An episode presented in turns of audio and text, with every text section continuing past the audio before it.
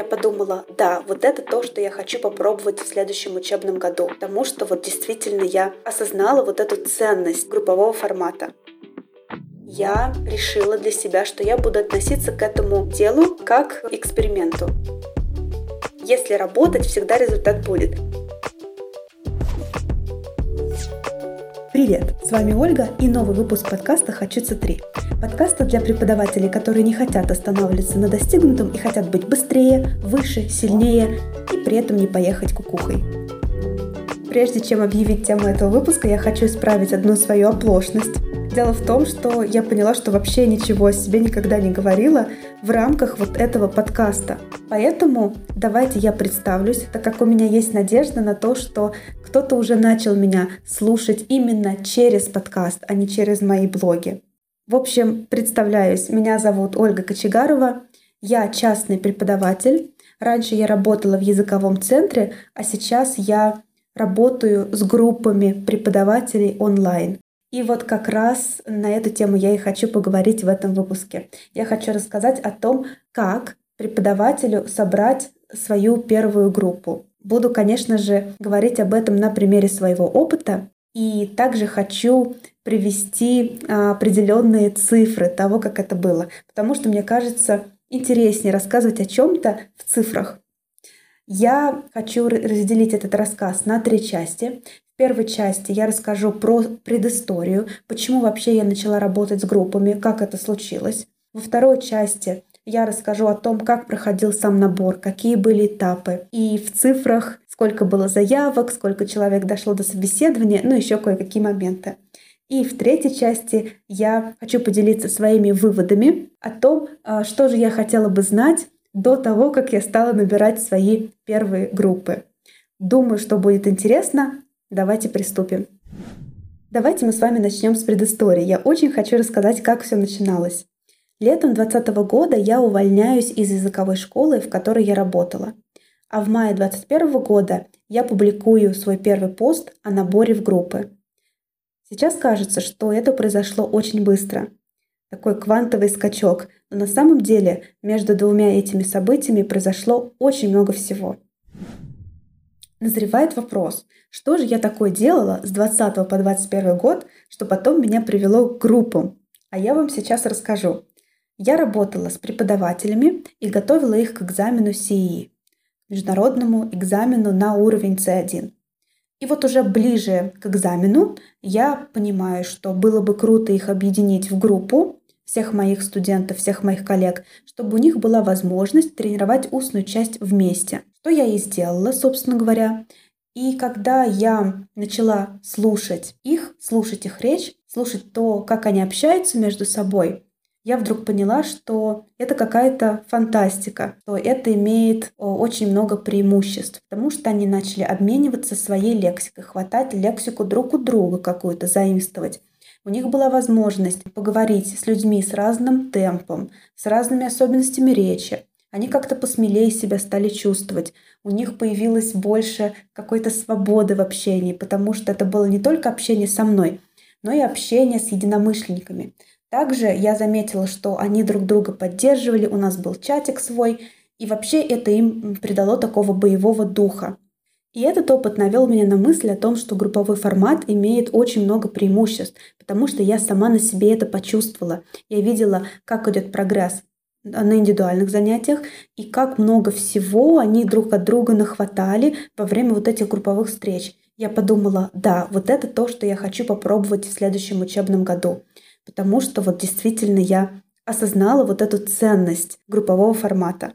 И вот тут как раз зародилась вот эта вот идея в моей голове о том, что следующий учебный год я хочу попробовать этот формат. И сейчас пару слов хочу сказать о том, что у меня было за плечами, когда ко мне эта идея пришла. Потому что, мне кажется, это очень важно понимать точку А человека, который что-то делает. У меня тогда за плечами был опыт работы онлайн, в группах индивидуально, потому что онлайн я работаю с 2016 года, то есть до того, как это стало мейнстримом, как говорится. У меня был опыт работы с разнообразными группами. Подростки, младшие школьники, взрослые, разных уровней. Это тоже очень важно. А, в основном это был опыт офлайн, но онлайн тоже было немножко у меня опыта. И у меня был мой блог, где было где-то 1100, возможно, 1200 подписчиков. И этот блог я вела в течение двух лет. Но вот теперь, когда я вам рассказала о том, какой у меня как бы багаж был, да, с которым я начинала набор, теперь давайте перейдем к самому набору. А теперь я расскажу о том, как же это все было. Во-первых, это, конечно же, было взвешенное решение. Я подумала, взвесила все за и против и поняла, что да, я хочу набрать свою первую группу преподавателей и готовить их к экзамену СИИ. С другой стороны, я решила для себя, что я буду относиться к этому делу а, как к эксперименту. Наберу – хорошо, не наберу, ну ничего страшного, я попробовала, может быть потом как-нибудь я попробую еще раз. В голове, конечно же, была куча всяких мыслей и куча всяких каких-то вопросов, которые мне нужно было решить. Во-первых, нужно было определиться с тем, сколько человек будет в группе. Я тогда еще не понимала, а какое же оптимальное количество человек. Сейчас я знаю ответ. Это 8 человек. Именно в моем случае 8 человек. Это просто идеальная цифра. Потом, может быть, отдельно запишу как-нибудь подкаст, объясняя, почему именно 8 человек. Тогда же я этого ничего не знала и очень долго думала, металась, не знала, сколько выбрать. Я думала о том, как мне давать фидбэк. Почему-то меня это очень сильно беспокоило. Как вообще мониторить их работу в группе, именно онлайн. Я долго думала о том, как мне сделать именно технический вот набор, как потом проводить собеседование, в какой форме, проводить эти собеседования. Как отбирать людей, если вдруг будет больше заявок? Что делать, если будет несколько заявок, но недостаточно для группы? В общем, было очень много мыслей, и они постоянно крутились в голове, и это немножко добавляло такой тревожности, но это совершенно нормально, все через это проходят. Ну и 8 мая, да, я опубликовала пост о том, что я набираю свою группу. Я, мне кажется, должна сказать о том, что к тому моменту я уже достаточно неплохо вела блог и вообще очень много говорила о том, как я работаю со своими индивидуальными студентами. Поэтому время от времени мне приходили вопросы о том, «А, Ольга, не хотите ли вы набирать группы? Ольга, не хотите ли вы меня взять на индивидуальное занятие? И так получалось, что у меня уже прям было много заявок. И весь год, с 20 по 21 год, все мои истории периодически являлись так называемым прогревом к группам и просто прогревом к занятиям со мной. Я показывала то, как мы готовимся с моими студентами. Я рассказывала о том, какие сложности есть.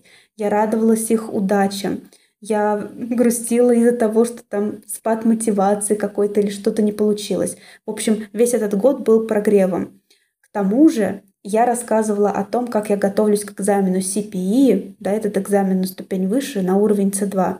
И весь этот год я также показывала свой процесс подготовки. Я должна была на днях уже э, ехать, сдавать этот экзамен. В общем, постоянно был какой-то, ну, так называемый, да, прогрев и ввод в контекст. То есть это не было с бухты-барахты. Вдруг я занимаюсь с одной категорией людей, да, студентов, и потом решаюсь вдруг объявлять группы вообще ну, как другого уровня, да, другой категории людей и так далее. Нет, это все происходило как-то планомерно, поэтому люди были готовы. Некоторые ждали, некоторые сами просили э, набирать группы и взять их там в пару, в группы и так далее. Это очень важно, мне кажется, потому что если вы вдруг набираете группы совершенно с нуля, если у вас не подготовленный блок к этому, то результат может быть не сразу. Он, конечно, будет. Если работать, всегда результат будет, но он тогда будет не сразу. В общем, как я решила в итоге сделать? Я решила набрать группу из шести человек. Это тоже, кстати, неплохое решение весьма. 8 а, мая я опубликовала пост о наборе. В конце июня я запланировала тест и собеседование. Набор у меня был через Google форму. Это была анкета. Те, кто заполнил анкету, потом получали от меня письмо с тестом. Те, кто сделал тест, выслал мне его. А я его проверяла. Те, кто более-менее набрал хорошие баллы, те проходили уже на финальный этап на собеседование. Вот такая у меня была пирамидка. И теперь давайте я вам расскажу об этом в цифрах, потому что это очень интересно. Если вы сейчас набираете группы или планируете набирать группы, вы можете так немножко сравнить и просто прикинуть вообще, как это происходит. Это происходит по мере убывания. Цифры всегда убывают. Например, я на самом деле заморочилась, я подняла архивы, я посчитала, сколько человек заполнило форму, потом пришло на собеседование, потом попала в группы. Итак, 27 человек заполнило форму. 22 человека а, пришли на собеседование. То есть из 27 5 человек потом не ответило на мои письма, да, и не сделали тест. В общем, да, отсеялось 5 человек. 22 человека пришли на собеседование, и из них я отобрала 18 человек в группы. То есть у меня получилось 3 группы по 6 человек. Опять же, в избежание сравнения вот моего случая с каким-то потенциально другим случаем, опять же хочу сказать, что я уже давно долго вела блог, он был на определенную тематику, я уже определилась на то время с нишей, и я уже постепенно так получилось, что всем своим контентом, всеми своими постами я прогревала на то, что у меня могут быть группы. Ну, прогревала, да, ну давайте будем использовать этот термин. То есть как бы люди были готовы, люди это ждали. И, соответственно, в сторис, в постах я к этому вела. Я рассказывала о наборе, о том, как он проходит, сколько человек, о моих в сомнениях, да, каких-то терзаниях и так далее. То есть я вела нормально такой, да, с блогерской точки зрения прогрев. И плюс еще у меня был инфоповод, так называемый, да, потому что я сама готовилась сдавать экзамен CPI, а следить за тем, кто готовится к экзамену, это всегда очень интересно. Ну, понимаете, да, были определенные обстоятельства, которые помогли мне э, получить 27 заявок. Весь набор со всеми этими этапами длился чуть меньше двух месяцев. И в конце июня я, собственно, понимаю, что вместо одной группы у меня набирается целых три. Но это было нормально, ну как бы это было очень неожиданно, но нормально с точки зрения нагрузки, потому что подготовка к экзамену подразумевает, что я довожу студента до результата, и дальше у нас а, идет окончание курса. То есть у меня были временные слоты, у меня было желание и было время на то, чтобы работать с этими группами. Принципе, я могу сказать, что набор прошел очень так спокойно, несмотря на какие-то мои такие переживания. Но, естественно, первый набор — это всегда переживания.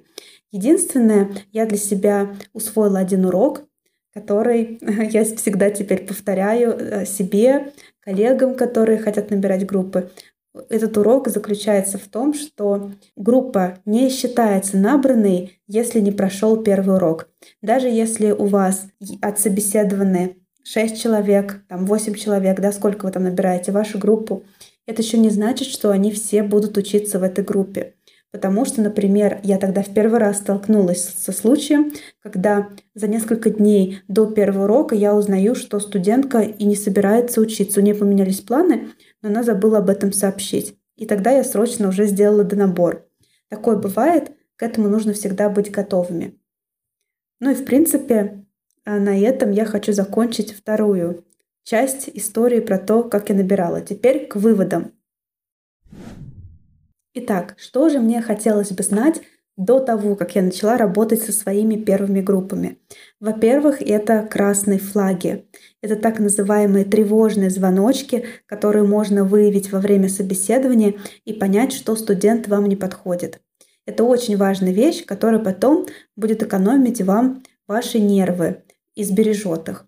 У нас на курсе, который посвящен группам, есть целое даже видео, посвященное этим красным флагам. И потом еще рабочая тетрадь.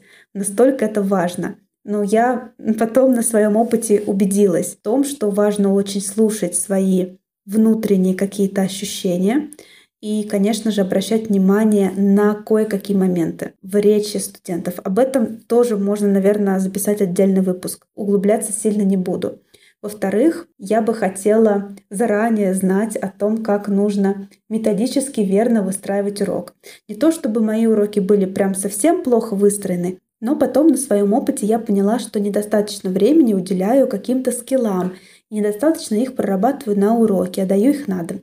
Это методически неверно. Я потом уже стала исправлять эту ошибку и, главное, вижу результат. Еще одним важным навыком при работе с группами является навык составления правильных пар и троек с учетом каких-то, знаете, особенностей студентов. Это всегда очень индивидуальная тема, но это именно навык, который может быть наработан, если знать, что нужно учитывать. Также это работа с динамикой группы, как перераспределять студентов, как направлять их, если они застряли, какая-то breakout rooms, или как уводить их от конфликта. Это тоже очень и очень важно. Вообще психология в работе с группой очень важна. Это прямо такой краеугольный камень. Еще не могу не упомянуть умение правильно мониторить работу студентов и давать им фидбэк. Это прям очень и очень важно, потому что это помогает воодушевить их, указать им нежно на какие-то моменты. Здесь тоже очень важно знать, как это делается, уметь это делать и выработать определенную стратегию. Ну что, вот так я рассказала вам в цифрах о том, как же набрать свою первую группу, рассказала о том, как ее набирала я. Надеюсь, что это было вдохновляюще, потому что главная моя мысль была в том, что если работать, то все получится. Группа это реально. Еще в 2020 году я не могла бы даже представить то, что когда-то я буду работать с группами просто сидя из дома, набирая их сама. Для меня это было то, что характерно для языковых центров каких-то, онлайн-школ. Я никогда бы не подумала, что я реально смогу сделать это сама. Видите, я смогла, а это значит, что если у вас есть такая цель, то вы тоже сможете. Обязательно пишите ваши вопросы, буду очень рада на них ответить и услышимся с вами в следующем выпуске. Пока-пока.